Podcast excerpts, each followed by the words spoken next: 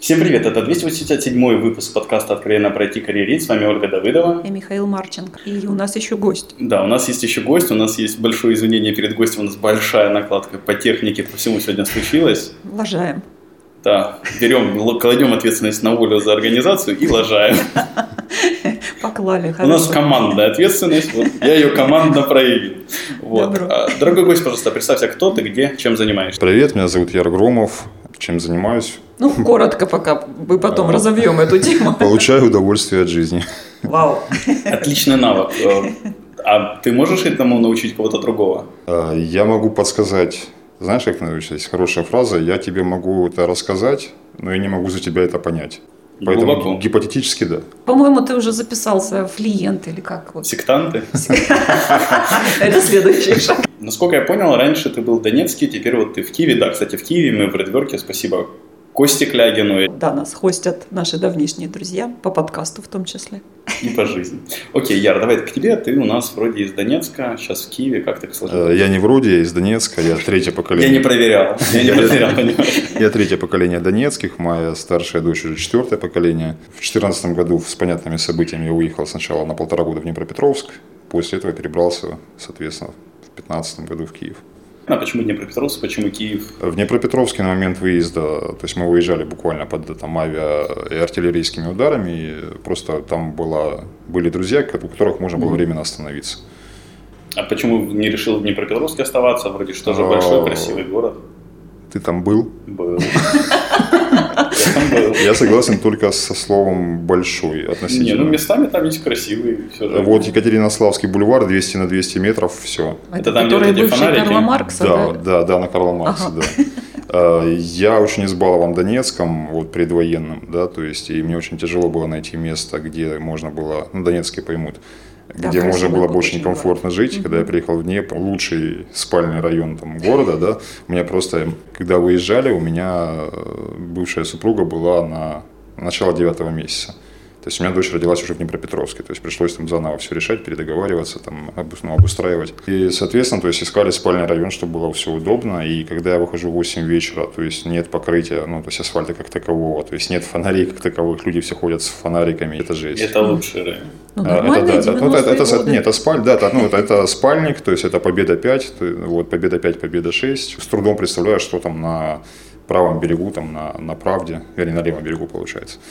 Ну, в Харькове тоже такое есть. Я не буду сейчас хаять Харьков, который я люблю. А, Там в общем, я, районы. смотри, смотри, Не-не, я просто пытаюсь вспомнить, я в Донецке был, наверное, последний раз в году в восьмом, в девятом. Я там понял, нет, а, вот где-то с 2010 года, да, это вот я отдельно могу об этом рассказать, но город э, реально вымывался дважды там за- в сутки, причем там освещение было даже на самых спальных там районах, идеальный асфальт практически везде, ну, много, много, много всего отремонтировали, я даже знаю почему и зачем, но вот имеем, что сейчас имеем. У меня за плечами больше 30 городов по Украине, это мой, мой личный рейтинг, я не хочу никого задеть, но стрёмнее, чем Днепр, только, по-моему, Запорожье и Кривой Рог. А мы в следующий раз собираемся в Запорожье ехать. Так, Миша, подкаст выйдет после того, как мы съездим в Запорожье. А как ты относишься к Одессе? Мне просто интересно. Львову. Слушай, не мою. У меня в родственники под Одессой, город Южный. и Я с самого детства регулярно бывал в самой Одессе, там по области. Э, Вот просто не мое. А Львов, где-то социальные перепады, где-то вот архитектурные. Я такой, я очень урбанизированный житель. У меня была идея переехать в Мукачево, э, ну, после выезда из Донецка. Э, Я приехал с разведкой, за 40 минут прошел город насквозь два раза. У меня в то, в то время еще была жила, жива собака, я понял, что я просто как часовой буду круги наматывать вокруг города, чтобы выгулять собаку. Ну это же повод его расстраивать. Вот, и ну, не в Украине. Короче, вариант один. Э, И да, я, собственно говоря, то есть вот у меня вот после этого вариант, где жить, вот э, это Киев, я вот честно, я сейчас себя считаю очень таким, то ли донецким, киевским, то ли киевским, донецким, э, но вот у меня недавно, не так давно была ситуация, когда мне задали вопрос, а, что-то из серии про где твой дом, я понимаю, что у меня уже интуитивный ответ Киев. Я вот действительно люблю Киев всем сердцем, вот это мой город по пульсу, по ритму, по зелени, по красоте, по истории, ну вот очень, очень, да, очень прижился. Он с душой. Он, слушай, ну, мне кажется, на, на у всех, но вот мне сама душа, то есть не может нравиться, может быть и нет. А, Он с ритмом. Он с ритмом, возвращаешься из Грузии, возвращаешься откуда-то там с Марии, и вот этот ритм, он захлестывает сразу. А я такой дофаминовый наркоман, и вот этот ритм там 140 в секунду, в минуту, то есть он меня устраивает.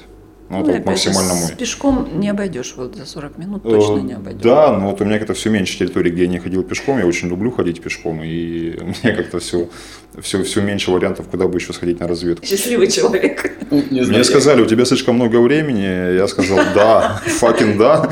И я, я очень много для этого работал. То есть, ну, в смысле, я, я многое сделал для того, чтобы позволить себе так ходить пешком. Вот давай, кстати, О, насчет... про работу. Я люблю про работу, про деньги. А я, я про я не деньги люблю, больше, я не люблю про работу, да, я согласен с Мишей, я больше про заработок и про деньги. Ну, деньги там же, где работа, А неважно. это как. твое ограничивающее убеждение, то есть, чтобы были деньги, не обязательно Хорошо, работать.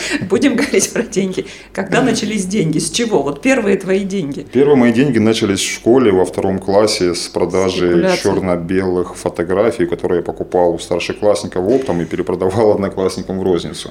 Ну, черно-белый в смысле специфического содержания. А, нет, да, да, вообще да, да, очень, А, это специ- очень, очень специфического содержания, там Рэмбо, ниндзя, А, вот так. вот, вот эта вся история, да, там, Чак Норрис. В общем, я, я, я 81 года, и тогда это было очень актуально, все эти черно-белые календарики фотографированные. Ну, был товарищ, который, у которого была фотостудия домашняя, ну вот та еще, вот, которая там с проявкой пленки, вот бумажная вся эта история. А он это все перефотографировал. Это в втором классе он был. Нет, он был старшеклассником. Ну, он был старшеклассником. Да, да, он как-то где-то, ну вот, я даже не помню уже детали, но условно он показал на перемене, и тут у меня мысль пошла. Он сказал, что делает это сам, и сказал, ты можешь это делать много, ну, можешь много их делать. Он сказал, да.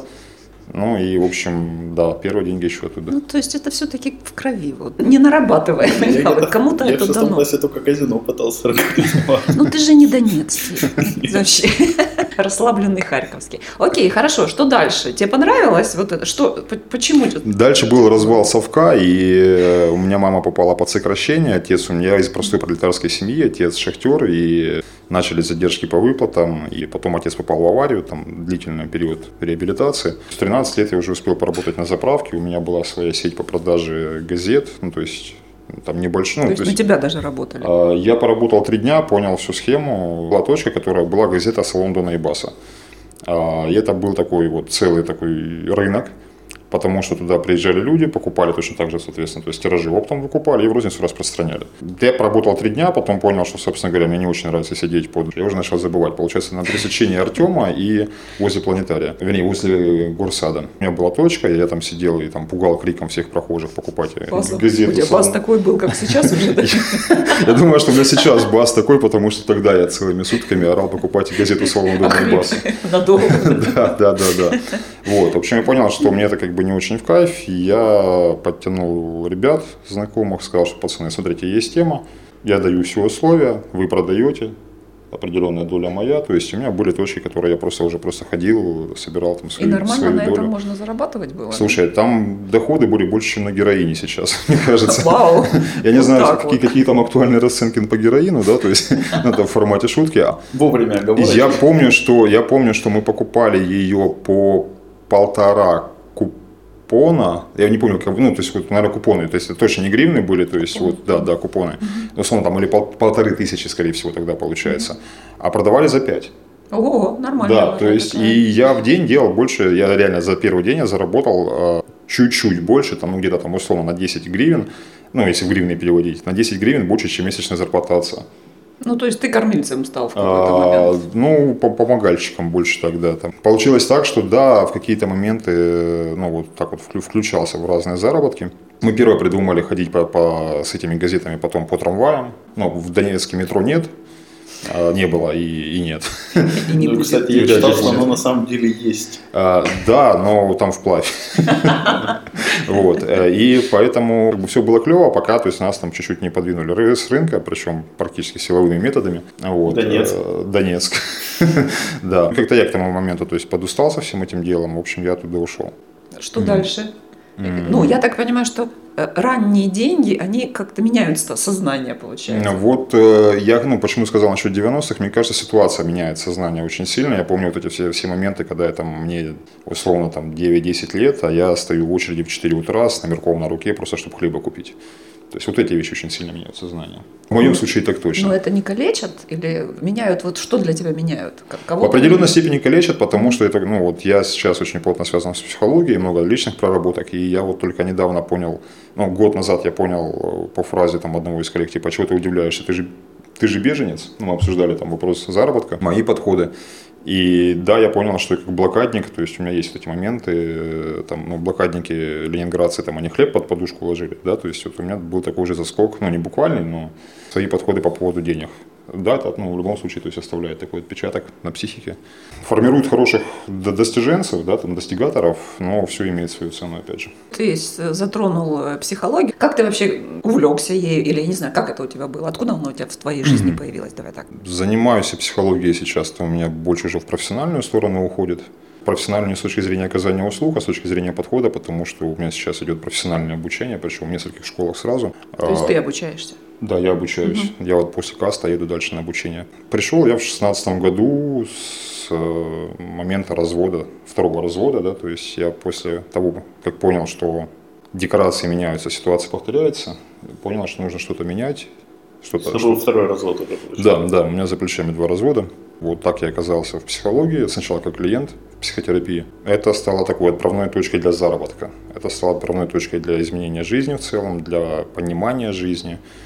И вот сейчас я смело могу говорить, ну вот, чем занимаюсь, ну, живу с удовольствием. Окей, а началось, сколько, началось все там. и сколько же ты месяц зарабатываешь для того, чтобы жить с удовольствием? Или получаешь доходы?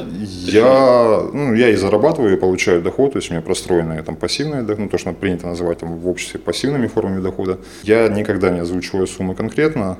Почему я об этом говорю? То есть у меня свой форум манимейкеров, да, людей, которые зарабатывают в интернете, и есть товарищи, то есть есть, есть традиция финстрипов, ну, финстрипы, да, то есть финансовый стриптиз, когда люди там месяц за месяцем показывают их, ну, Родственников. да, да, кривую, кривую, да, то есть финансовую кривую, то есть как они там поднимаются или падают там за счет чего.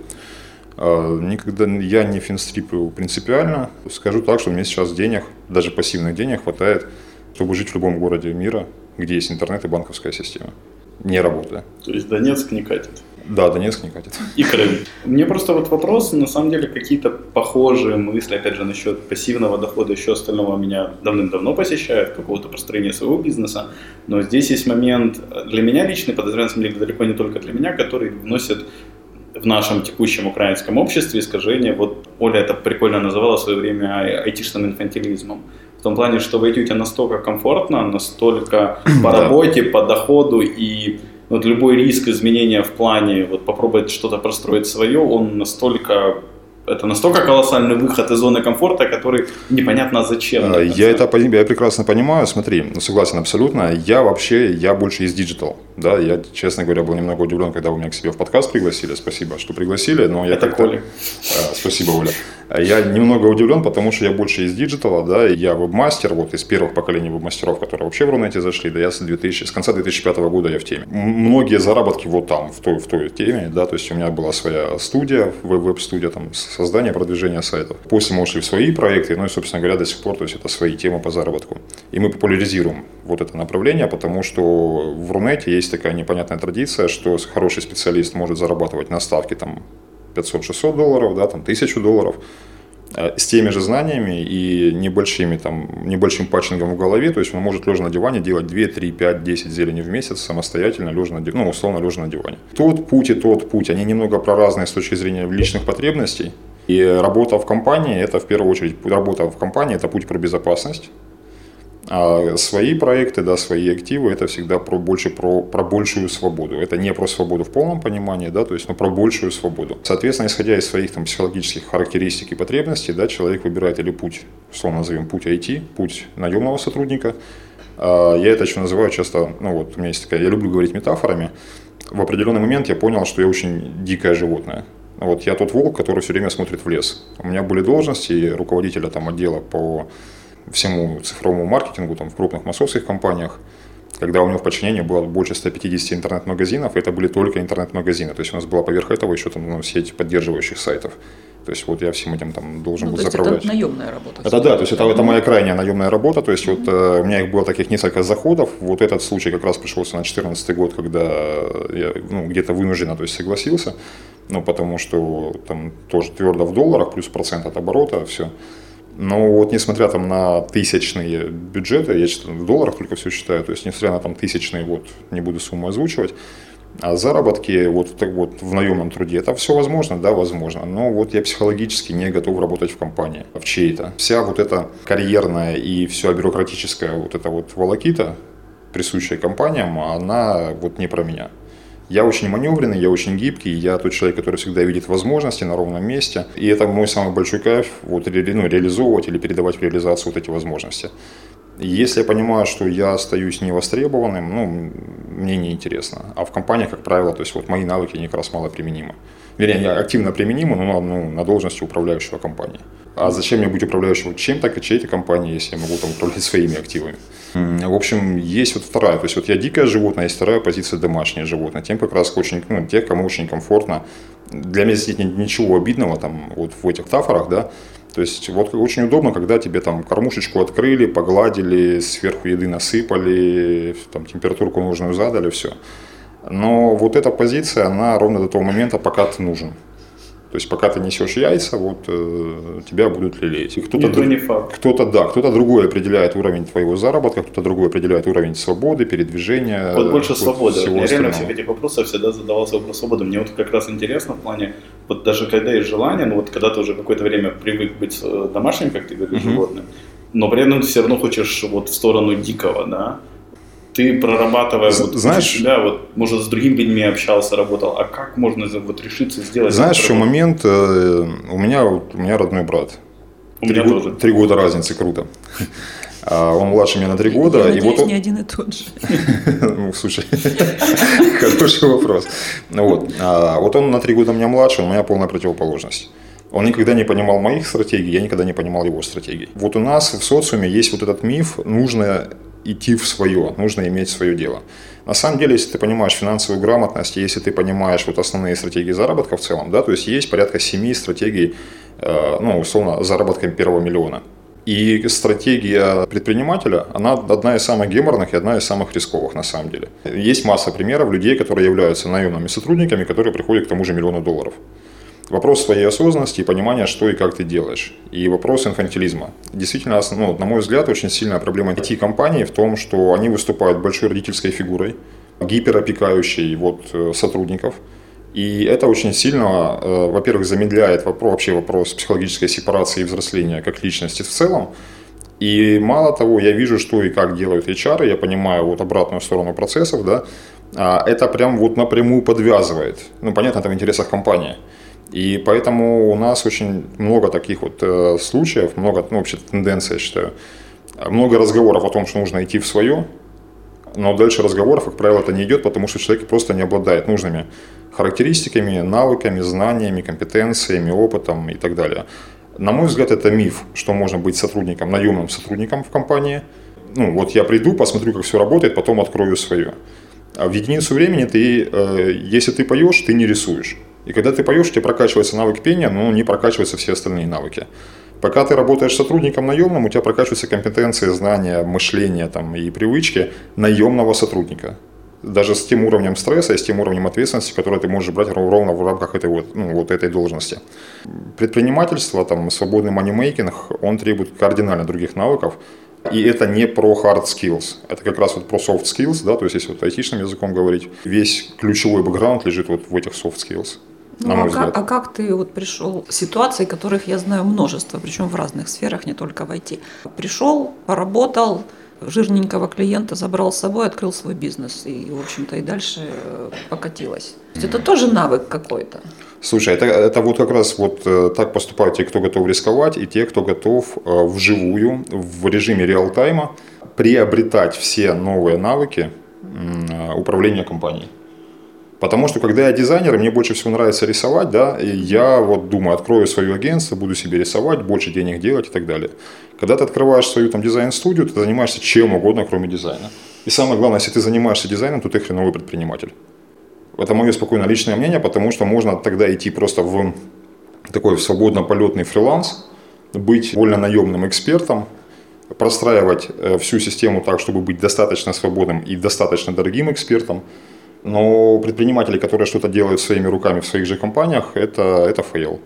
Вот смотри, мы сейчас очень много проговорили про деньги, и очень про то, что когда не говорили, чем ты занимался. Вот, а все же на чем тогда сейчас фокус твоего, твоей работы? Ну, не, не пассивной. Слушай, вот э, знаешь, в нашей речи очень много нашего мышления, у меня нет работы. У меня есть заработок. Окей. Я как раз хотел это слово использовать.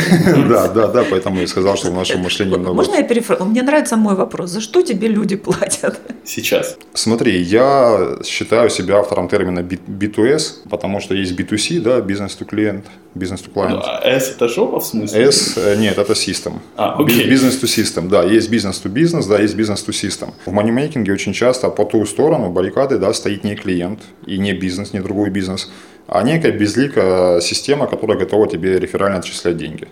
Amazon, AdSense, партнерские программы, то есть когда ты взаимодействуешь с некой автоматизированной безликой системой. А вот эти крупные компании, они первые взяли, на мой взгляд, принцип «работать должны роботы», и со своей стороны они выстроили полностью автоматизированную систему, которая обеспечивает возможность многим веб-мастерам спокойно зарабатывать. Я понимаю, какие ценности нужно создавать для того, чтобы эта система была мне благодарна и давала больше денег.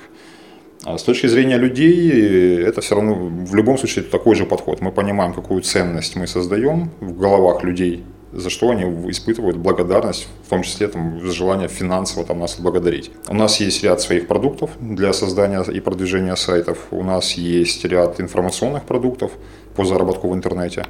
У меня форум по заработку на сайтах, где есть отдельный абонент отдел, ну, то есть закрытый ну, до, э, раздел с закрытым доступом с абонплатой в месяц. Я участвую по реферальным схемам в других различных проектах, плюс у меня простроенные свои активы, которые приносят деньги без моего участия. Опять же, тот же Amazon и AdSense. А заработок офлайн есть у тебя какой? Нет. Я жил раньше на Поздняках в Киеве, сейчас в самом центре живу. И был период, когда на, на всем левом берегу не было ни одного барбершопа. Не было ни одного барбершопа, я на тот момент ходил с бородой сантиметров 10, и постоянно не, была, была нужна поддержка вот этого всего украшения. И я катался на правый берег, соответственно, регулярно для того, чтобы там подстричь бороду. Задумался, ну, какого хрена, что я куда-то катаюсь, не открыть ли мне барбершоп. Я очень хорошо считаю цифры, ну, не цифры, деньги в уме, очень быстро и легко. Э, простроенный такой уже навык. Я получил даже первичные данные по барбершопу, по стоимости его открытия, по вложениям, по срокам окупаемости, там, по рискам. Посмотрел на это секунд 30 и понял, что не буду открывать барбершоп. Ну, то есть мне на эти же деньги мне целесообразнее запустить сетку сайтов и получать оттуда примерно 12-кратно больший доход. И продолжать кататься. Ну, да, да, да. И вызывать барбершопера себе на дом. То есть у тебя на твоих making money ресурсах можно вот научиться понимать, а, как это делать? Я году так в 2000, да, а, да, да. И я так Интересный говорю... ответ в году? Да. А сейчас? А, нет, смотри, а, я понял мысль, которую хотел э, успеть сказать, пока ее не потерял. А, да, у нас есть проект, в рамках которого мы обо всем этом говорим, поддерживаем, обучаем. И мы единственный проект в Рунете, который говорит именно про это, а не про... То есть мы не про создание сайтов, а мы про создание денег. Потому что вот э, все олдскульные форумы, они для специалистов. То есть это про SEO, как ставить ссылки, как писать title ы, как настраивать контекст, вот, ну, вот общение профессионально именно специалистов. Мы единственный проект, который собирает людей, которые зарабатывают или хотят зарабатывать на своих сайтах, на своих проектах вообще, потому что мы уже не только про сайты. И мы стараемся простраивать мышление. Вот этот переход, вот делать де- сайты ну, в сторону делать деньги. Э, году так в 2006, наверное, там, восьмом, в общем, восьмом плюс-минус два года. Я прочитал первую книгу Киосаки. Я... Это бедный папа, вот? Да, да, да, да, квадрант денежного потока. Ну, первая была как раз про пап. И я тогда понимал, что э, социум на данный момент недопонимает значимость э, активов, э, веб-активов. При прочих равных стоимость одной квартиры, ну, аналогичные деньги, запуленные в интернет, при грамотном подходе и понимании процессов, они приносят несоизмеримо большую доходность. Потому что, да, то есть доходность на недвижке в год составляет около 8%, а веб спокойно дает 50-700% в месяц на вложенную сумму. Даже сейчас? Ну, даже, есть... Нет, это не даже сейчас, это объективная реальность. Оля, вот ты искала чем новым заняться. Так я, я ищу. Вот, вот, вот. А ты думаешь, я его зря пригласила? То есть ты, надеюсь, у него реферальную скидку для себя выбить или как? А не создаете ли вы тем самым себе, собственно, конкуренцию? Количество денег, оно же, наверное, все-таки ограничено. Это ограничивающее убеждение. Смотри, и вот, вот э, финансисты мира, они посчитали, не знаю как, в душе не знаю как, э, всю ну, некую там денежную сумму мира, да, и разделили ее просто чисто вот арифметическое ну, действие там, пятого класса. Они всю вот эту вот, не знаю, возможно ругаться матом или нет. Не стоит. Вот, в общем, всю вот Точнее, можно, но это потом запикивать. Гигантски большую денежную массу они поделили на количество, ну, на усредненное количество жителей Земли. А получается среднеарифметически на каждого человека, то есть у нас на данный момент приходится порядка 3 миллионов долларов. В день? А? Нет, ну в смысле, а, вот, вообще, вот, вот, вот эту сумму, да, то есть если взять даже и поровну на всех поделить, то получится такая ситуация, что каждому достанется по 3 ляма зелени. То есть денег в мире на самом деле овер до хрена. Мне про овер хрена денег очень понравилось. Э, был на встрече с Павлом Шереметой, uh-huh. и Шеремета шикарно объяснил, почему как бы нет проблемы в поиске инвестиций. Я не настолько шарю в экономике, поэтому могу где-то ошибаться, uh-huh. что вот, в общем, в Китай приходит 11 триллионов долларов, которые у них это прибыль, uh-huh. из которых они, нет, там, по-моему, получается 49%, это из этих 11 триллионов их прибыль, они их, получается, реинвестировать 44%.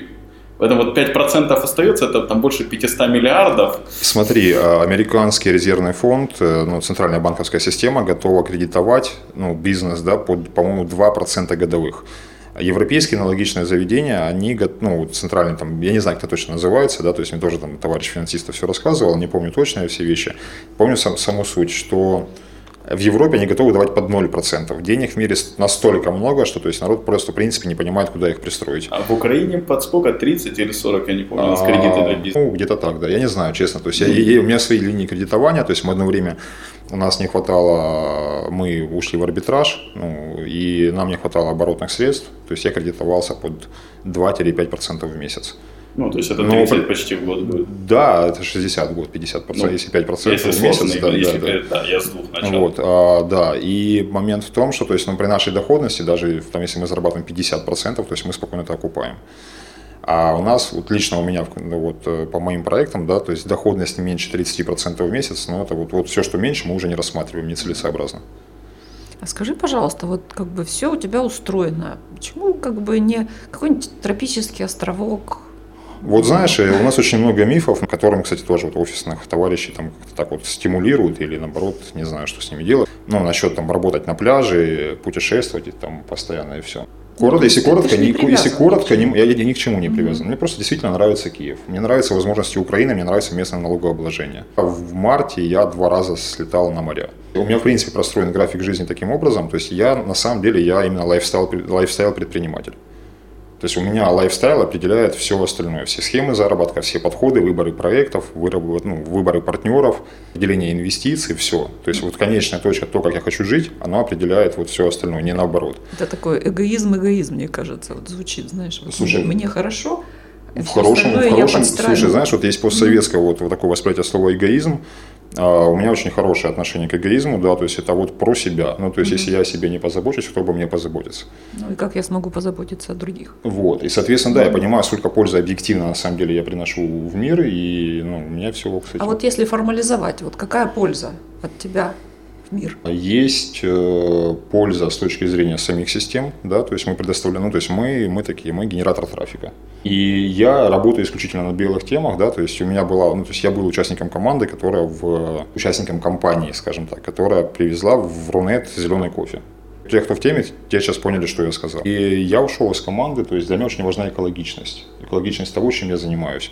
Мы работаем исключительно с белыми направлениями, и я понимаю, что то есть, та реклама, которую мы реализовываем, она в конечном итоге, то есть она полезна пользователям. То есть Миша завтра искал подарок девушке, он нашел на наших ресурсах эту рекламу, он сделал, например, покупку, мы получили отчисление, он доволен покупкой, рекламодатель доволен, система довольна. Всем. Про девушку ты не вспоминаешь. Вот. Ну, там как повезет уже. Тут, тут, тут уже твоя зона ответственности, насколько да, угадал, да, да. Вот. На самом деле, то есть у меня очень много сейчас проектов, которые вот э, я веду, сейчас помогаю. То есть я очень плотный, то есть у меня, я крайняя форма предпринимателя. Я всегда вижу, как из палок и подножного чего-нибудь еще сделать проект. Ну, то есть я всегда вижу, где можно на чем заработать. Вот это уже настолько неосознанный навык встроенный механизм. Да, это неосознанный навык уже стал, да. И возможностей на самом деле очень много. И мне в свое время на мою фразу «хочу управлять деньгами» сказали очень грамотную вещь. Инвесторы там с опытом сказали, что, товарищ, у тебя чуть мышление здесь повернуто. Это не про управлять деньгами, это про думать, где мои деньги могут дать большую пользу. Я эту мысль так очень плотненько взял на вооружение, обдумал ее и понял, что это не только про деньги. То есть деньги – это один из пяти ресурсов, которые на самом деле все свободно конвертируемые. Я понял, что моя информация, мои, мои социальные связи, мое время – это не меньшая валюта. Ну, это действительно знак равно можно ставить. А, а при должном навыке, то есть там появляются коэффициенты умножения. То есть я могу свое время, продать, то есть чем лучше я понимаю механизмы, тем дороже я могу продавать, одни ресурсы продавать, ну, менять на другие. То есть тем дороже могу продавать свою информацию, свое время. И я сейчас очень осознанно инвестирую то есть, свое внимание, то есть это объединяю в комплекс внимания, в различные проекты, которые, на мой взгляд, несут э, конкретную социальную пользу. Супер, наш проект несет конкретную социальную пользу. В том числе, да. В том числе, да, я, я вот э, задавал Ольге вопросы, да, то есть почему я и, собственно говоря, про что вы. Угу. У меня здесь есть свои меркантильные интересы здесь присутствовать в том числе, но на самом деле я очень люблю вот такие ну, активные социальные движухи в Украине. Их мало, и я считаю их важно поддерживать минимум ваш подкаст разойдется на мои 7 тысяч подписчиков по Фейсбуку. Это дальше пойдет цепной реакцией. И мне очень нравится вообще сила Фейсбука, через нее мы делаем очень крутые вещи. Крутые с точки зрения ну, гражданской позиции. Мы говорили по поводу инфантилизма да, э, в айтишных компаниях. У меня есть ряд друзей, которые в IT, в разных статусах. И владельцы компании, да, и просто наемные сотрудники. И вот этот вот э, страх того, что завтра вот эта родительская фигура может исчезнуть или повести себя как-то со мной не так, он очень так вот э, красной нитью прошивает сознание айтишников очень сильно. Есть те, которые более зрелые, да, и те, которые говорят, да, ну как бы и хрен с ним, эта компания так другая. Но тут еще доплетается второй страх, страх ну, Кому я буду нужен? устаревания, да, устаревания, технического устаревания в том плане, что э, рынок не стоит, рынок технологий не стоит на месте – и те, кто успевают самопачиться и вот, актуализировать вот, свою ценность для рынка, да, те как-то вот спят спокойнее. А кто не успевает или сразу вошел в какие-то узкоспециализированные ниши, да, и не хочет переучиваться, или ну, нет смысла там, а, или сложно, вот они постоянно вот в этом стрессе находятся. А при этом, как я уже сказал, да, работа, работать – это один из вариантов заработной вообще генерации денег в своей жизни, да, и простая базовая финансовая грамотность, она позволяет простроить параллельные доходы, да, которые, в принципе, могут уже там тебе там спокойно ну, там, принимать решение, учиться дальше, не учиться, работать в этой компании, не работать, на каких условиях работать и так далее. Я это понимал с точки зрения веб-мастеров. Ну, у веб-мастеров немного проще, у них есть альтернатива манимейкинг, да. У разработчиков у них вообще все скиллы заточены вообще по другое получается очень часто. Им тяжелее перейти в свободный заработок, по моей оценке, чем ребятам из диджитала. В свое время я нашел проект, который номинально можно назвать инфобизнесом, но мне очень понравился сам продукт, и, и он действительно про образование, а не про инфобизнес. А, потому что его делает такой же вот человек, который, в принципе, уже достаточно наелся по деньгам, да, и для него это больше тоже гражданская позиция. А, я говорю сейчас о Кире Горшкове, его проект «Деньги», и вот я стал таким амбассадором. Который «Полюби себя» у него изначально был проект как-то? А, слушай, я, честно говоря, не знаю, какие у него были предыдущие проекты. Я, я вот еще на вторую версию продукта, потому что я ну, отслеживаю материалы по деньгам, по самопатчингу. Я попал участником на его второй продукт, э, и вот мы, собственно говоря, так срослись ну, по-хорошему. По я стал таким амбассадором бренда, то есть по моей рекомендации проект, приняли в проекте участие уже больше 100 человек. Я вижу, как меняется жизнь всех 100 участников. Ты, Оля, посоветовал бы принять а, участие? А, я тебе скажу больше, я своим дочерям бы посоветовал принять участие. Это вопрос времени. У меня старший вот в октябре исполняется 9. Где-то в районе 13, я думаю, она пойдет в этот проект. Я не рекомендую его. То есть у меня есть э, хэштег определенный в Фейсбуке, который можно перевести на язык подкаста Яр фигни не посоветует. Там чуть иначе звучит, короче. А. У меня про эту фигню есть вопрос. И вот этот хэштег для меня стал таким вот клеймом качества, да, вот. А, я рекомендую только те психологические продукты, а это касается, как правило, только психологических продуктов, а, которые действительно дают а. информацию, б. проработку, в. результат. И я это проходил на себе. Все продукты, которые я рекомендую, я проходил на себе. Вот продукт деньги, вот мы сейчас, собственно говоря, это, на, это моя социальная инициатива, мы сейчас собираем спецзапуск деньги для IT, который, собственно говоря, помогает простраивать. Э, он направлен на специалистов, которые работают внутри компании, у которых есть вот этот страх, что завтра все может посыпаться. А у них же есть такая частая страх. Я сижу на деньгах, и я даже не успеваю их тратить, и не понимаю, что с ними делать. Мне это еще- Или трачу куда-то в хлам. Ну, все понимают, что они тратят куда-то в хламы, то есть это их харит очень жестко, и они не понимают, что с этими деньгами делать. Ну и при этом достаточно много уже понимания, что как бы инвестировать в, просто в недвижку, то есть это далеко там или в битки, это ну, точно не лучшее решение. Не А, вовремя, скорее. ну, да, да. Народ вот живет, то есть очень много там таких вот точек мы нащупали, которые мы понимаем и понимаем, как объяснить, как лучше донести, потому что с точки зрения психологии, психики, а, люди, работающие в IT, то есть, как правило, они имеют определенный, ну, это определенный психотип. А, Есть исключения, которые подтверждают правила. И основная, проблема, ну, основная боль вот этого психотипа, да, то есть это вот эта повышенная тревожность. И очень такая определенная замкнутость и, недоверие к окружающему миру. Ну, И все это на базе такой суровой железной логики. Я сейчас рыдать начну. А, да. И вот мы все эти моменты, да, я это очень хорошо понимаю изнутри, а в том числе потому, что у меня, знаешь, у меня близкие друзья вот, вот из этого мира, да, и одним из моих подарков им, ну, собственно, как, как готовое решение, да, то есть, чтобы не дать человеку рыбу, а дать удочку, я пришел к Киру, э, и мы проработали совместно, то есть, ну, там уже при моем участии в том числе, вот этот спецзапуск для IT. Мы сейчас вот будем набирать первых 50 участников для бета-запуска. С реферальные скидки будут, ты кидай. Я, Да, друзья, да, уже да. постучался на Фейсбуке. Все хорошо, все хорошо. Реферальную ссылку устроим без проблем. У нас реферальная программа в случае чего есть, отдельно расскажу при необходимости, но Нам пора заканчивать, потому что тебе уже Время, пора убегать. да, я вижу, я отслеживаю время, а закончу мысли. Вот на таких программах, да, то есть я, я так уже такое обобщаю, то есть я и приношу пользу, потому что я действительно, я вкладываю, ну, я, я инвестирую в себя, ну, порядком 10 тысяч долларов в год. И я понимаю, в каком состоянии находится рынок образования сейчас в Украине, в России. И я покупал, у меня были продукты, которые стоили там 2000 долларов, но которые не стоили и доллара. И я нахожу продукты, которые стоят 8 долларов, и за которые я был бы готов отдать там, 5000 долларов. И это очень жесткая фильтрация. Я рекомендую какие-то единичные там продукты, но вот они действительно они стоят вот внимания. Они стоят внимания, э, времени и ресурса. Ну, ты щедро э, делишься вот своими пожеланиями, насколько я так наблюдала в Фейсбуке. То есть, если тебе что-то нравится и ты считаешь это достойным, ты это рекомендуешь. Меня, мне очень не нравится ситуация, что на фоне сложившейся ситуации вот этого такого засилия э, рунетовского, парабилум, парабилумовского инфобизнеса, да, то есть вот шлакового, очень достойные информационные продукты, обучающие продукты, образующие продукты, которые могут быть полезны людям, они тонут, в общем, ну, вот в этом море всего. И это моя тоже, тоже социальная позиция, вот, э, подсвечивать людям, где действительно есть польза. Вот, вот если меня бы спросили, вот про что я в целом, вот у меня польза это с большой буквы «П». Тогда логический следующий вопрос. Твои планы, ближайшие, дальнейшие? Слушай, у меня горизонт планирования сейчас где-то около недели.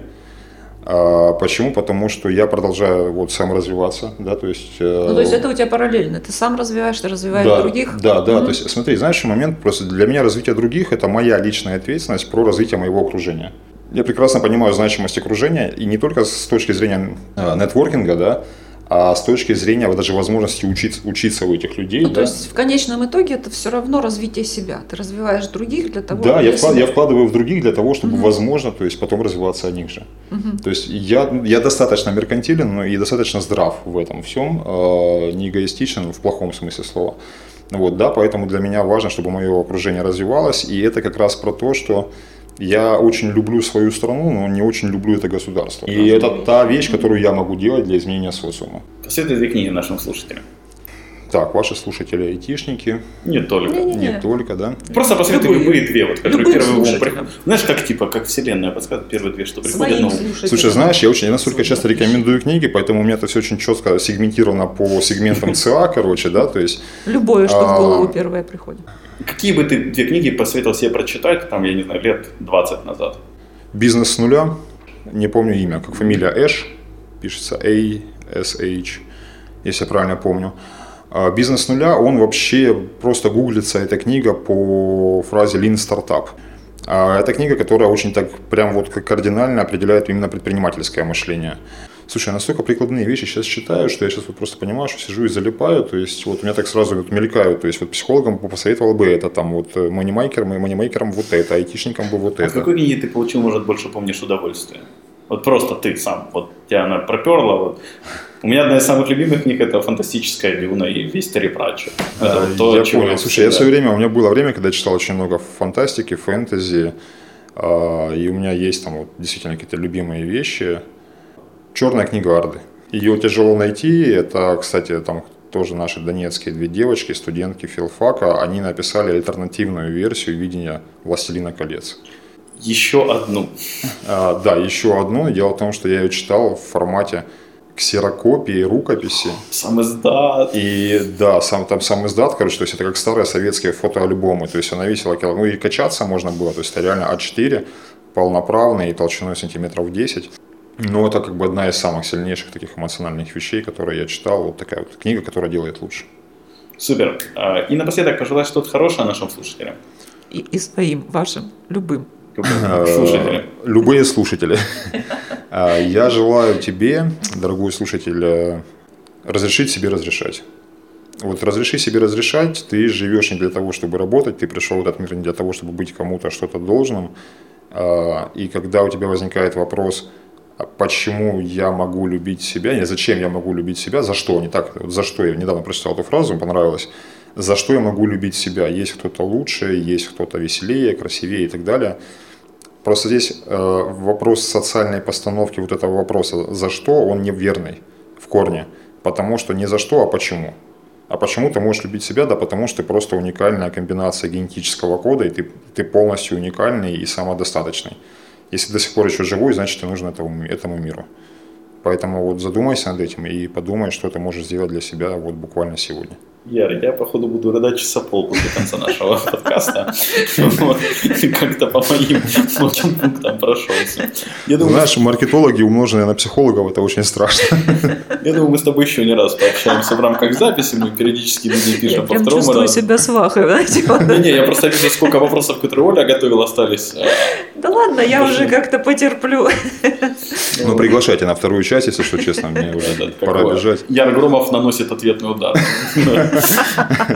Э, Возвращение. Потом предыстория. Э, Спасибо большое, что пригласили, очень приятно было с вами. Большое спасибо, что пришел, ответил на наши вопросы. Спасибо слушателям, что слушали нас. Всем спасибо, всем пока. Пока-пока. Хорошего дня всем.